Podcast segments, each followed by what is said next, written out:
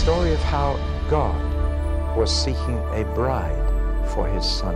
Each book is different from every other book. I'm trying to give you the keys for you to unlock it for yourself. You're listening to Unlocking the Bible by David Pawson. Visual materials featured in this talk can be found online at davidpawson.org. This is 1st and 2nd Kings, Part 2. Well, now, in the last talk, I gave a kind of overview of the both books of Kings, which in the Hebrew Old Testament are one book, just the kingdoms of Israel. And I want now to go over the story again, but looking in greater detail at some of the kings and some of the crises that are uh, covered. And the first king I'd like to say a bit more about is King Solomon.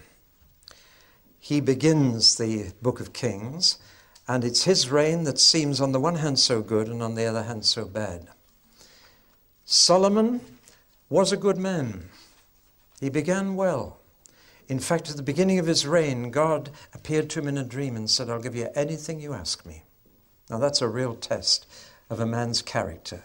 If God said to you, I'll give you anything you ask me wealth, fame, power, whatever you ask me, I'll give you. And Solomon said, Wisdom, please. He said, Because I'm inexperienced as a king. And if I'm going to be a good king, I need to be a wise king, and I need wisdom that I don't have. And God said, Because you asked for wisdom, I'll give you everything you didn't ask for as well. I'll give you wealth and fame and power. But above all, I'll give you wisdom. When he woke up, he was faced with a situation that really needed wisdom. Here were two prostitutes arguing about one baby. They both had babies, but during the night, one had been smothered or had a cot death and was gone. And now each of them was saying, It was the other one's baby that died, and that's mine. Now, can you imagine a more difficult situation for a judge to sort out than two women each swearing the baby was theirs? But Solomon had asked for wisdom, and he got it. And uh, the Lord said, Just tell them to cut the baby in half, give half to each. And as soon as Solomon said that, the real mother said, Let her have it. The one who wasn't the mother said, Yes, cut it in half because that would kill the other one's baby. And it was solved. So simple. If I can give you a modern illustration, because a word of wisdom is available to all who've been baptized in the Spirit. Uh, a young couple came up to me in a meeting in Islington in London, and they said, Mr. Pawson, if you can't help us, we're going to get divorced. I said, Well, I've only got five minutes before I have to leave. And I said, How long have you been married? Three months. And I said, You're going to get divorced after three months. I said, How did you meet? Then it came out. She offered to be a prison visitor, and they sent her to a men's prison to visit men. Now that's asking for trouble anyway. Anyway, she met this very rough lad and led him to the Lord. He was soundly converted. She taught him the Bible, she discipled him, and after some years, he came out. And he said, I have no family, no home, nowhere to go. And she was getting on for 30, single girl living on her own in a flat. She had no family either. He said, You know, I'm very fond of you. In fact, he said, I've fallen in love with you. She said, Well, I like you. And they went straight away from the prison gates and got married. Moved into the apartment, and then they found out they were totally incompatible. Because it's not enough just to be two Christians, you know. And uh, he never used a knife and fork, ate with his fingers. When he undressed at night, he just dropped his clothes where he stood, and in the morning jumped into them and pulled them up. And she'd been brought up with flowers and lace curtains and everything in the drawer, you know? And in every way, they were totally incompatible. And after three months, they said, We've made the biggest mistake in our lives. Can you help us? Five minutes. I said, Lord, a word of wisdom. And he gave me one. And I said, Listen carefully. This is what you're to do. You're to do week on, week off. The first week, you both do things his way. And you, pointing to the girl, you've got to throw your clothes on the floor and learn to eat with your fingers. But the next week, you're both doing things her way, and you've got to learn to put your clothes in the drawer and to eat with a knife and fork. I said, You're to do that week on, week off. And the girl said, That's so weird, it's got to be of the Lord. and uh, they said, What else? I said, I've nothing else. And off they went, and I've never seen them since, but I had I had a lovely letter six months later. Dear David, we never knew married life could be so wonderful. We are blissfully happy. Trouble is, they never told me if they were still doing it. but uh, you see, now I've got the answer. I can write a book called Week on, Week Off. but I'll tell you something I've never passed that word on to anybody else because God gave the word of wisdom for them. James says, Do you lack wisdom? Then ask for it. And don't doubt that you'll get it. Well, Solomon asked for it, and he got it, and he sorted it out. Wise men. He also wanted to share his wisdom with others, so he collected 3,000 proverbs. And he wrote 1,005 songs, according to the book of Kings. But God only published about six of them. Now, I have a theory about this. Because he had 700 wives and 300 concubines. And God refused to publish 999 of his songs. I reckon he wrote one for each of them.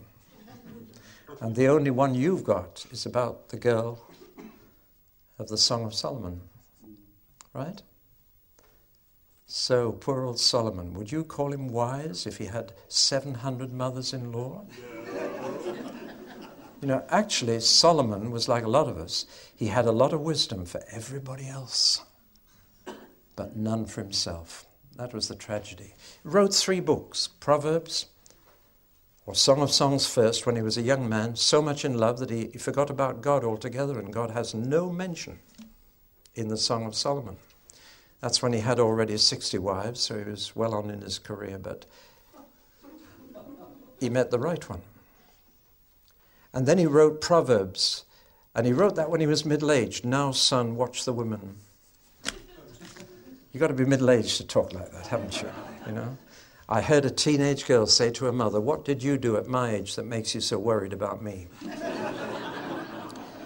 and then he wrote Ecclesiastes Remember your Creator in the days of your youth, before the legs tremble and the teeth are few and the eyes are dim.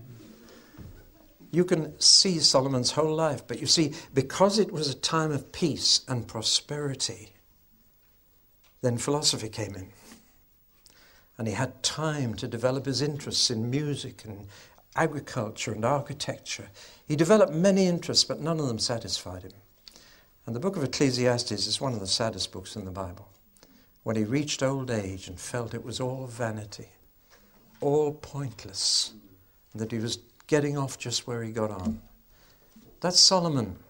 He did so many good things, and he built the temple for the Lord. With the materials and the plans from his father David, he got the temple built. It was a magnificent temple. That gives you just a rough idea of it. There's Solomon's palace, and here's the temple. It took seven years to build the temple and 12 to build his own palace. Interesting. But uh, one of the most fascinating things it says in the book of Kings about the temple being built was that though it was built of cut stone, the sound of hammer and chisel was never heard. For many, many years, people couldn't understand that. How could you carve all those stones and never the sound of a hammer or a chisel be heard? Until somebody found a hole in the mountain, Mount Moriah it is, at the top end near Calvary, there's a hole in the cliff. And they went in and they found a gigantic cave. You can go into it if ever you go. Go around the past the Damascus gate and look for a little door in the cliff wall. And when you get in, it is vast. It's the size of the Albert Hall. It's enormous. And the floor is covered with millions of little chips. And the rock has been cut. And it goes for yards and yards down under the temple. And the rock here is so soft you can cut it with a penknife or with your fingernail. But when you bring a piece out into the atmosphere, it oxidizes and goes quite hard. There's a bit. That's absolutely hard rock. But it's been cut with a penknife. It's so soft, you can just cut it like that. And then it oxidizes and goes hard and white. Beautiful, pure white stone. In other words, all the stone came from underneath. In this huge cave, they were cutting these blocks to fit and then sending them up. If you go to the Wailing Wall, as it used to be, they don't call it that now, they call it the Western Wall. If you ask for the Wailing Wall now, they send you to the income tax office. But the, the, west, the Western Wall, when you look at it, there are blocks of stone 40 feet long by 3 feet by 3 feet, which weigh 100 tons. It was cut out of this soft stuff and then brought out on rollers and put in place. And that's how Solomon built the temple. Well, it's a fascinating tale. But the sad thing is that Solomon had a weakness. We know what it was. He had too many wives. He married the daughter of Pharaoh. Because she was an Egyptian, of course, she couldn't live in the holy city. So he actually built her a palace just north of the temple, outside the city wall. And that was discovered last year. If you saw the recent television program, they found a palace with Egyptian architecture with the lotus leaves around the pillars. The only Egyptian artifacts in the whole of Israel that have been discovered. And it's just north of the Damascus Gate, it's underneath the monastery. And they've discovered the palace that Solomon built for Pharaoh's daughter. Interesting how many things are confirming the Bible as people dig around in the dust and rubble of the Middle East. So Solomon gave them that magnificent temple. It says it was 480 years after the Exodus when he opened the temple. And if you want to read a most inspiring prayer, it's the prayer that Solomon prayed at the dedication of the temple. It was opened during the seventh month, the Feast of Tabernacles, and the glory of the Lord came down, as it had come down on the tabernacle, the tent, earlier. It's a lovely story, and yet there he was. His many wives were bringing pagan gods into the very palace, in the city where God had put his name. And the whole thing was having this profound effect on all the people. Furthermore, to get this built, he was virtually using forced labor and heavy taxation. And of course, this made the North even more resentful when they had to pay taxes to build something in the South. And you can see as you read the story that Solomon was actually laying the ground for catastrophe. But God said to him, Because you built this temple for me, it will be in your son's reign that he will lose the kingdom. Interesting. But that is, in fact, exactly what happened. And this unrest in his son's reign, of course, led to this divided kingdom.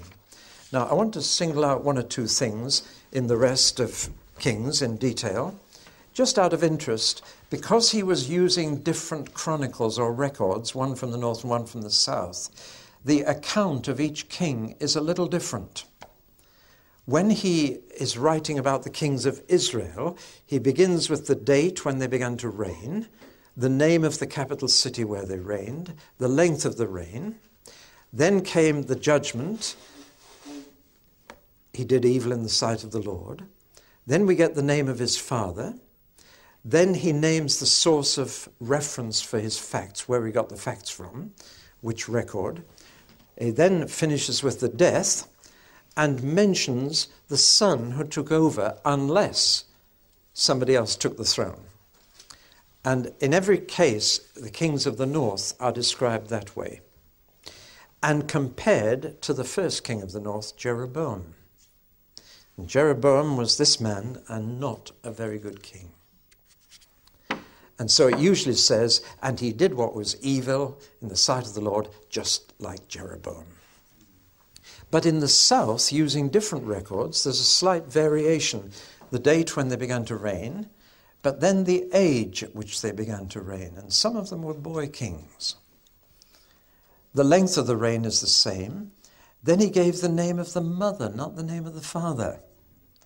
I don't know why, don't ask me. But there's been an interesting change. Today, you're a Jew if your mother was a Jew, whereas in Bible days, you were a Jew if your father was. There's something going on here. Then there is a judgment as to whether they were good or evil. In the north, every king was evil. In the south, some were good and some were evil. Then the, he says his source reference, the death, and he always mentions the burial of the southern kings, unlike the north. Mentions their grave, and then the son or successor. But the, these kings are evil compared to David. These kings are evil compared with Jeroboam. And the good ones here are good because they are different. That's just to help you to understand. Now let's look at the number of good kings and bad kings. It wasn't quite as simple as good. There were some who were very good, and when they were good, they were very good. and there were some who were good, some who were bad, and some who were very bad. When they were bad, they were very bad. And there was one queen. Now, God had made a covenant with David that as long as his statutes were kept, there would always be a son on his throne, not a daughter. And Israel was never intended to have queens, but we'll see there was one. Now, I've done the colors so that you can see very quickly what was happening. Let's look at the north. And you see straight away that most of them were very bad, and a few were just bad but none were good, and certainly none were very good. And the intriguing thing is that though the north had 20 kings and the south had 20 kings, the south survived another 140 years. Because good kings reign longer. Do you see? Same number of kings, roughly, but all bad kings. So look how quickly they were replaced. Some of them only survived a couple of months and then were killed. It is a really sad story. One of the worst, of course, was a man called Jehu, but a, quite a bad one was Ahab. And he went and married a foreign princess, a Phoenician from Tyre. And her Phoenician name was Primrose. It was rather unfortunate that in Hebrew it meant garbage. The name was Jezebel. And so he married Princess Primrose who in Hebrew was known as Princess Garbage. but that's Jezebel, and she was a horror. And you need to know about her because even in one of the seven letters to the seven churches of Asia in the book of Revelation, there was a Jezebel wrecking a church. And the spirit of Jezebel has survived. Jezebel had Ahab round her little finger. And Ahab saw a vineyard, and he, was, he had a lovely big estate, but he saw this nice little vineyard. And it was owned by a man called Naboth. And Ahab said to his wife one day, You know, that's a nice little vineyard. I wouldn't mind having that in our estate. And she said, Why don't you? Oh, he said it belongs to Naboth. She said, We can soon deal with that. She had the man killed. Ahab got his little back garden. That's Jezebel. And it was in that day that the first great prophet, Elijah, was sent to deal with the situation. If ever you get the chance, you must climb Mount Carmel. It's 12 miles long, it juts out to the sea.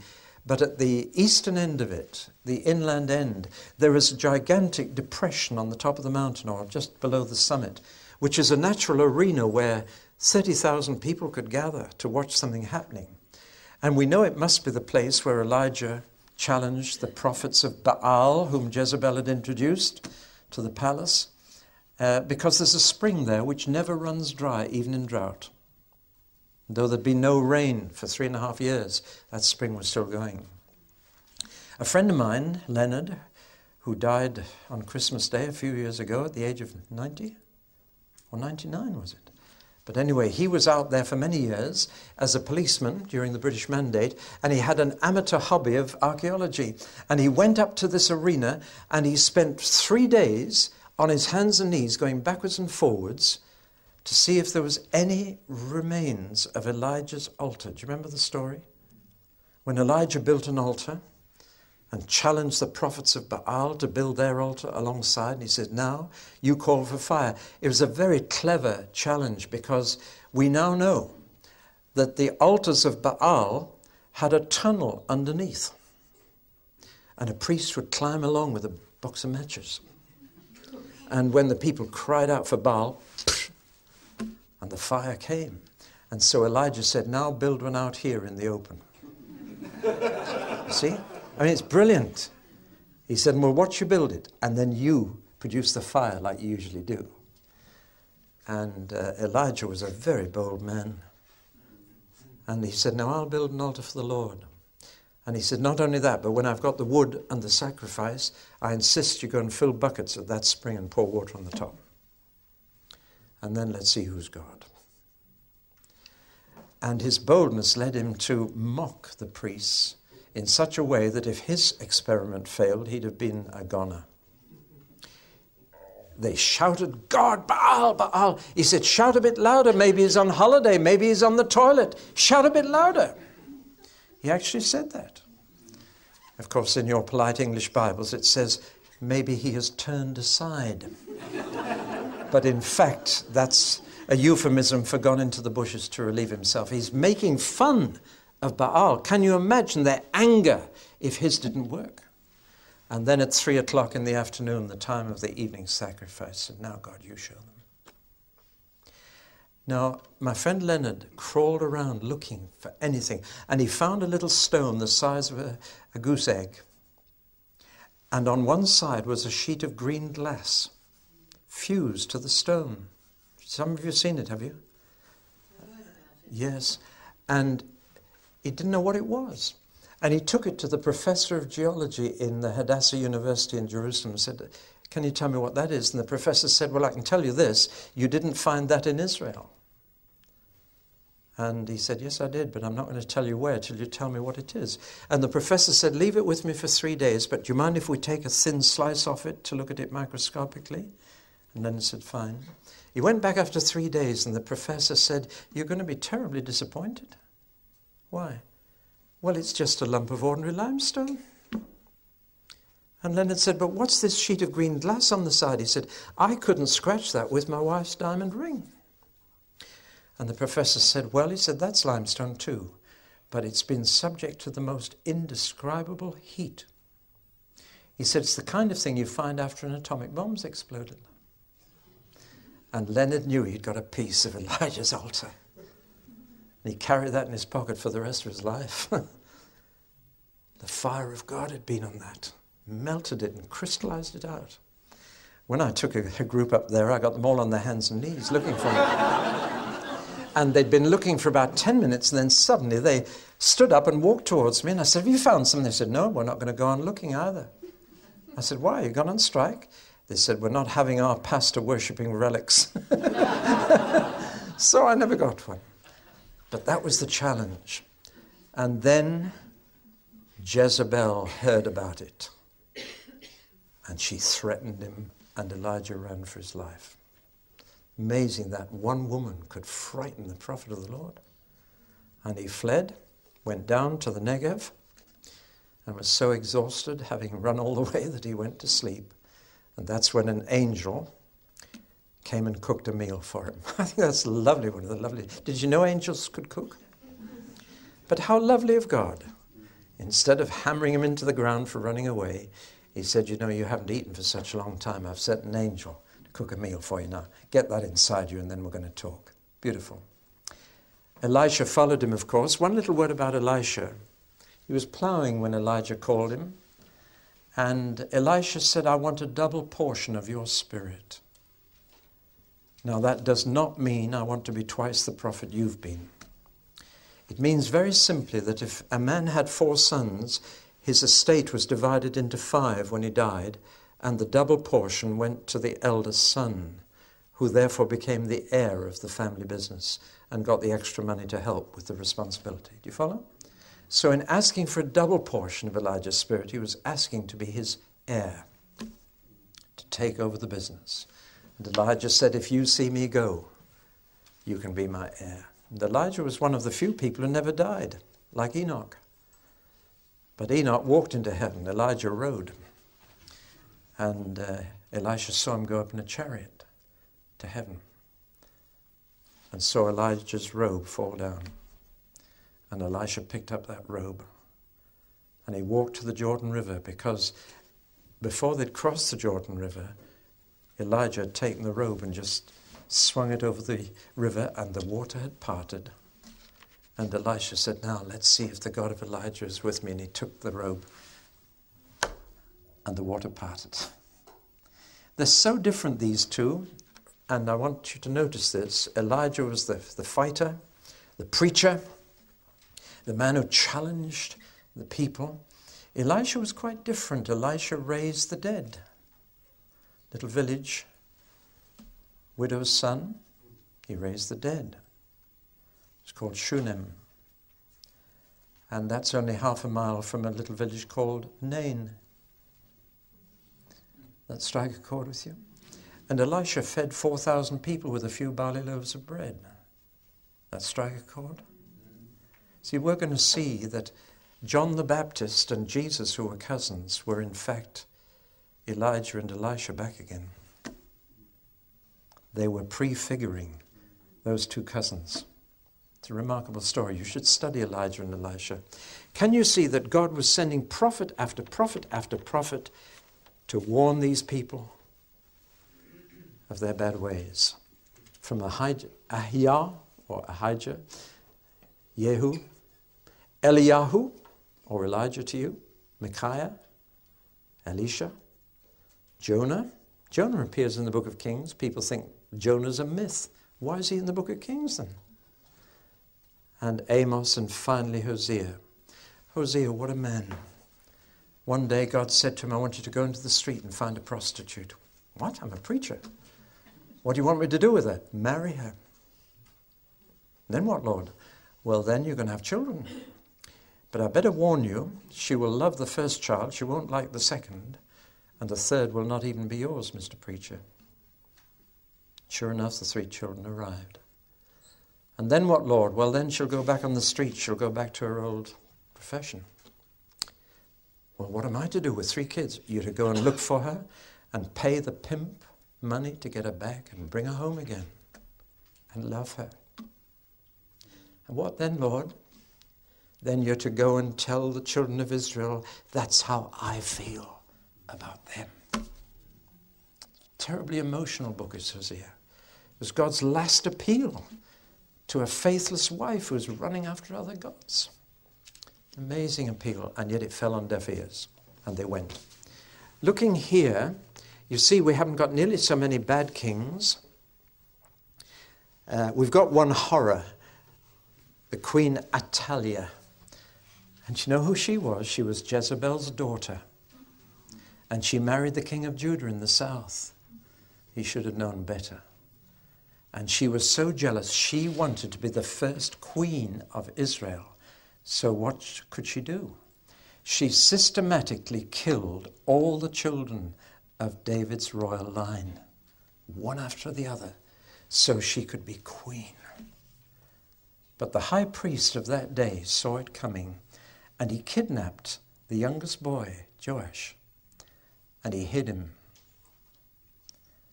and when it all came out, Athaliah was dead and Joash was sitting on the throne as a boy.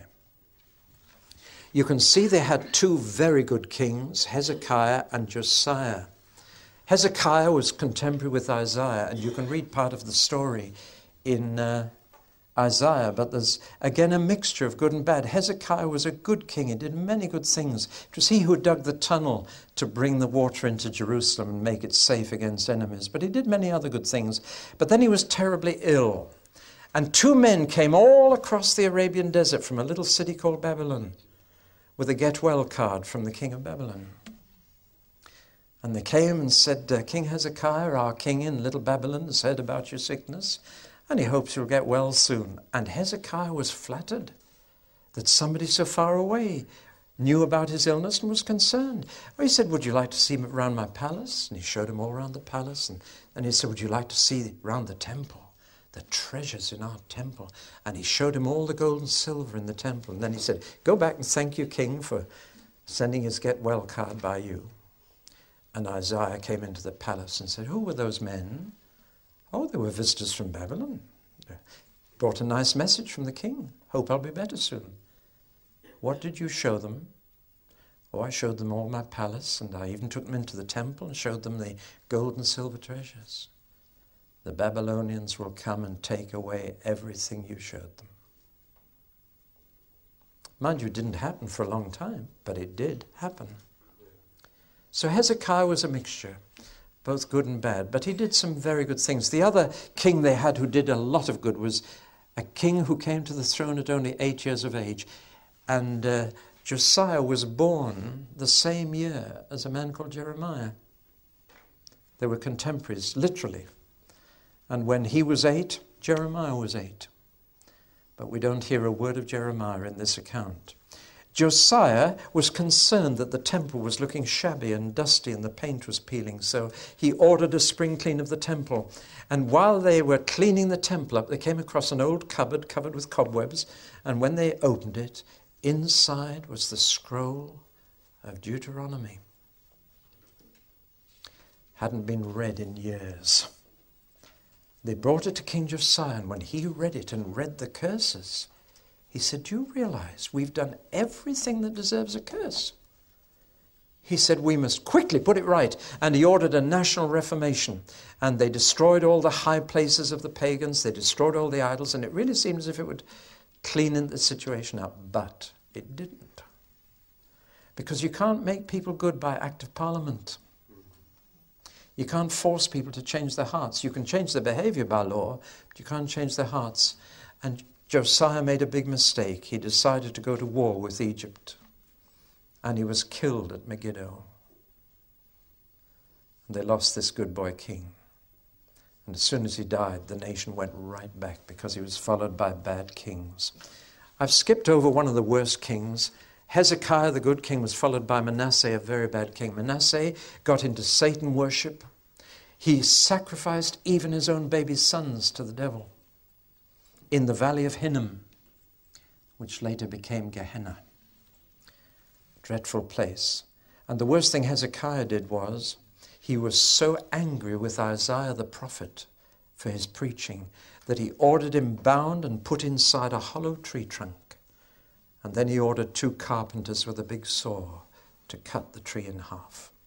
That's how Isaiah died under the cruel Manasseh. Have you read Hebrews 11 where it says, Some were sawn asunder?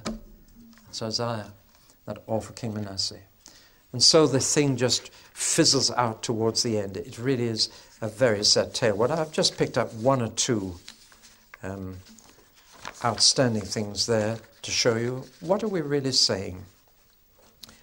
God, being God, always gave them full warning that they mustn't go on as they are.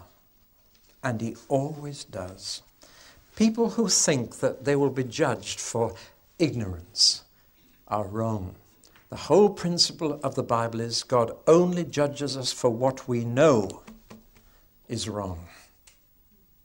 So people who haven't heard about Jesus will not be sent to hell because they haven't heard about Jesus, but because they've done wrong in their own conscience. See, everybody knows the difference between right and wrong. They've got a conscience. And to be justified before God, all you need do is say, God, I have always followed my conscience. I've always done what I know to be right. But who could say that? That's the problem. And so, look at the prophets they sent. I've looked at those in the south, look at those in the north Shemaiah, Obadiah, Joel, Isaiah, Micah, Nahum, Jeremiah, Zephaniah, Habakkuk, and finally Daniel. They all had the same message. They were all warning. But people preferred false prophets, and we know what false prophets are. They say everything's going to be all right. Cheer up, it'll never happen. False prophets always have a message of peace. Peace, peace when there is no peace. They try to heal the wounds of my people lightly, said Jeremiah. False prophets don't hear from God, they give the people what the people want to hear. That is still the temptation every preacher faces today. Don't disturb people, don't upset them, comfort them, tell them what they want to hear. And false prophets do that. True prophets tell the truth and pay the price. And through the prophets, God's words came before his deeds. The warnings came before disaster. And That's the message that is written through and through the book of Kings. Let me finish. These things, says the New Testament, were written for our benefit so that we might learn what God will do to us if we go the same way. The church is not secure in itself. And there are two things that are happening in our day in the church which were condemned here. One is syncretism, and that means to unite one religion with another. When Elijah challenged the people of Israel, he said, How long halt you with two opinions? And I used to think the word halt there means somebody who was standing still and wondering which way to go. It doesn't mean that. The word halt means lame. Halt and lame. And it means they were walking with one foot in Yahweh, their God, and the other foot in Baal. How long are you going to walk like this, with one foot in one religion and one in another? And we now see in the church syncretism. We see festivals of faith. We see people going to Canterbury Cathedral, the Baha'is and the Hindus and the Muslims, going there to pray for the trees. This is happening in Christian churches because there is pressure on us, even from the Duke of Edinburgh. He's appealing to religions to unite to save planet Earth, the environment, and the wild animals on it. We have Prince Charles, who's willing to be called defender of faith, but not defender of the faith. We are into an era when it's become fashionable to say all religions lead to God. That's syncretism. The other thing, we are into pagan festivals, of which harvest festivals and Christmas and blessing of everything from pets to plows and fishermen's nets is all the kind of practice. Halloween, why do people carve pumpkins? They're carving demons' faces. And if we're not careful, Christians get hooked on these things as well. Christmas is the most obvious example. It's a totally pagan festival.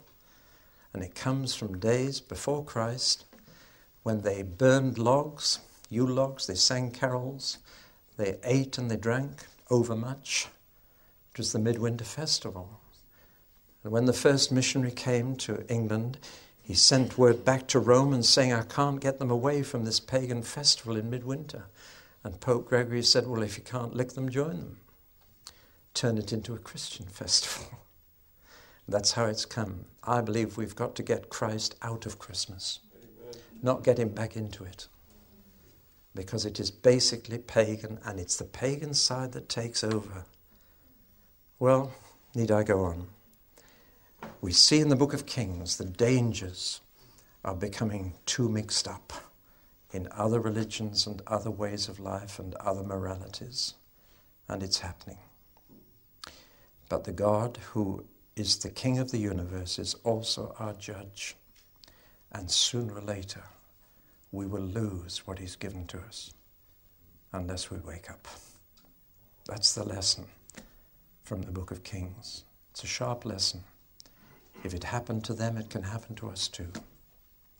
So, God, give us wisdom to understand the lessons He's trying to teach us that we may learn the easy way by learning from others instead of learning the hard way for ourselves.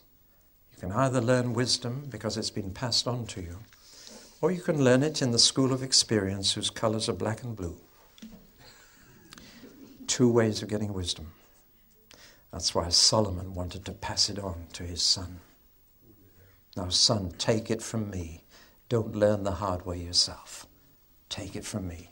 The Bible is able to make us wise unto salvation. It doesn't make you clever, but it'll make you wise and avoid the terrible mistakes that God's people of old made. You have been listening to David Pawson's Unlocking the Bible. Visual materials featured in this talk and other free resources like this can be found online at davidpawson.org.